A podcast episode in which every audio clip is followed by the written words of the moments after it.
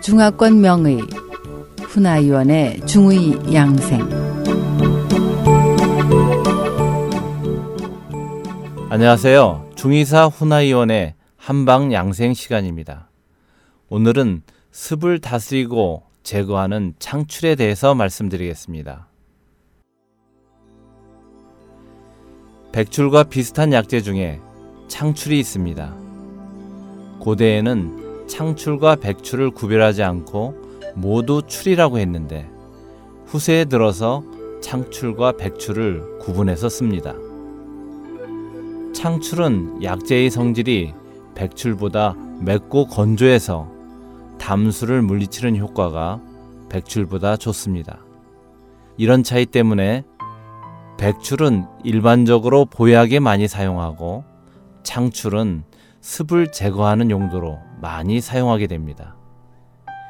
대표적인 예가 평이산으로 후박과 창출을 사용해서 습을 제거하는 것입니다. 또한 창출은 사기를 물리칩니다. 중국에서 창출의 주요 산지는 모산인데요. 윗면에 붉은 주사와 같은 점이 있고 단단하며 작은 것이 좋은 것입니다.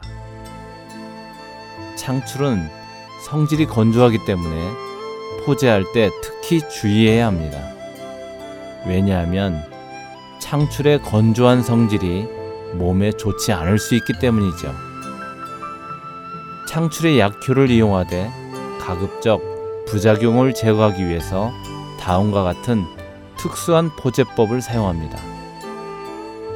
창출을 찹쌀뜨 물에 담가 두었다가 말리는 방법으로 냄비에 약재를 넣고 가급적 불의 열기를 이용해서 즙액을 제거합니다. 또 참깨를 창출과 함께 볶기도 합니다. 참깨에는 윤기가 있어서 창출의 건조한 성질이 완화되기 때문이죠. 이처럼 포제를 거친 창출로 치료를 하면 효과도 당연히 달라지게 됩니다. 수음지 병랑이라는 병이 있는데요. 이 병은 물을 지나치게 많이 마시거나 위장에 물이 많이 고여서 생긴 것입니다.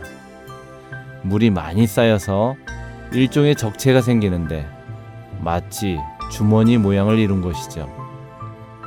이런 증상에 쓰는 대표적인 처방이 신출환으로 창출의 조습작용을 이용해 수음의 병랑을 치료합니다. 신출환은 창출, 대추, 참기름 등으로 만듭니다. 중의학에서 비토의 주요 작용은 습을 제거하는 것입니다. 창출은 비토를 실하게 하고 기능을 강화하지요. 금원 시대의 명의 주단계는 비토를 실하게 하고 비를 건조하게 하는 것이 담을 치료하는 근본이라고 했습니다. 그 외에 창출은 여섯 가지 울증을 풀 수 있습니다. 여기서 울이란 혈액이나 물 등이 울체되어서 막힌 것을 말합니다. 울증을 풀어주는 대표적인 처방이 월국환인데 이 처방에 들어가는 주요 약재는 창출, 향부자, 신곡 등입니다. 창출은 산정 또는 상강이라고도 하는데 수련서 도선록에는 오래 살고 싶으면 마땅히 산정자를 먹어야 한다고 기록되어 있습니다. 산정자는 창출을 말하는데 창출은 습을 제거하기 때문에 신체가 가벼워져서 산을 뛰어다닐 수 있으니 더욱 건강해지겠죠. 그래서 도선록에서는 창출을 환으로 만들어 자주 먹으면 장수할 수 있다고 했습니다.